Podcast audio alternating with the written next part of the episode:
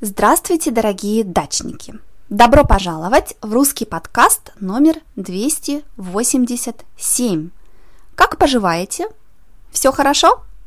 Надеюсь, что у вас и у ваших близких все хорошо.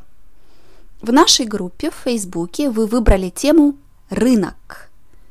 Рынок, рынок – это место, где люди продают что-то – это немного как магазин, но рынок часто под открытым небом, то есть не внутри. Во Франции рынки часто под открытым небом. В России рынки часто крытые, то есть есть крыша. Но иногда есть маленькие рынки, где бабушки продают овощи и фрукты. Они под открытым небом. В России стали популярны рынки выходного дня, то есть рынки, которые появляются только в выходные, в субботу и в воскресенье. Русские всегда любили покупать свежие овощи, грибы и ягоды. Дорогие дачники, вы ходите на рынок? Я хожу на рынок почти каждую неделю.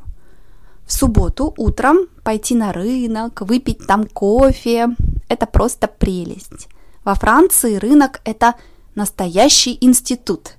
Обычно я покупаю на рынке овощи и фрукты.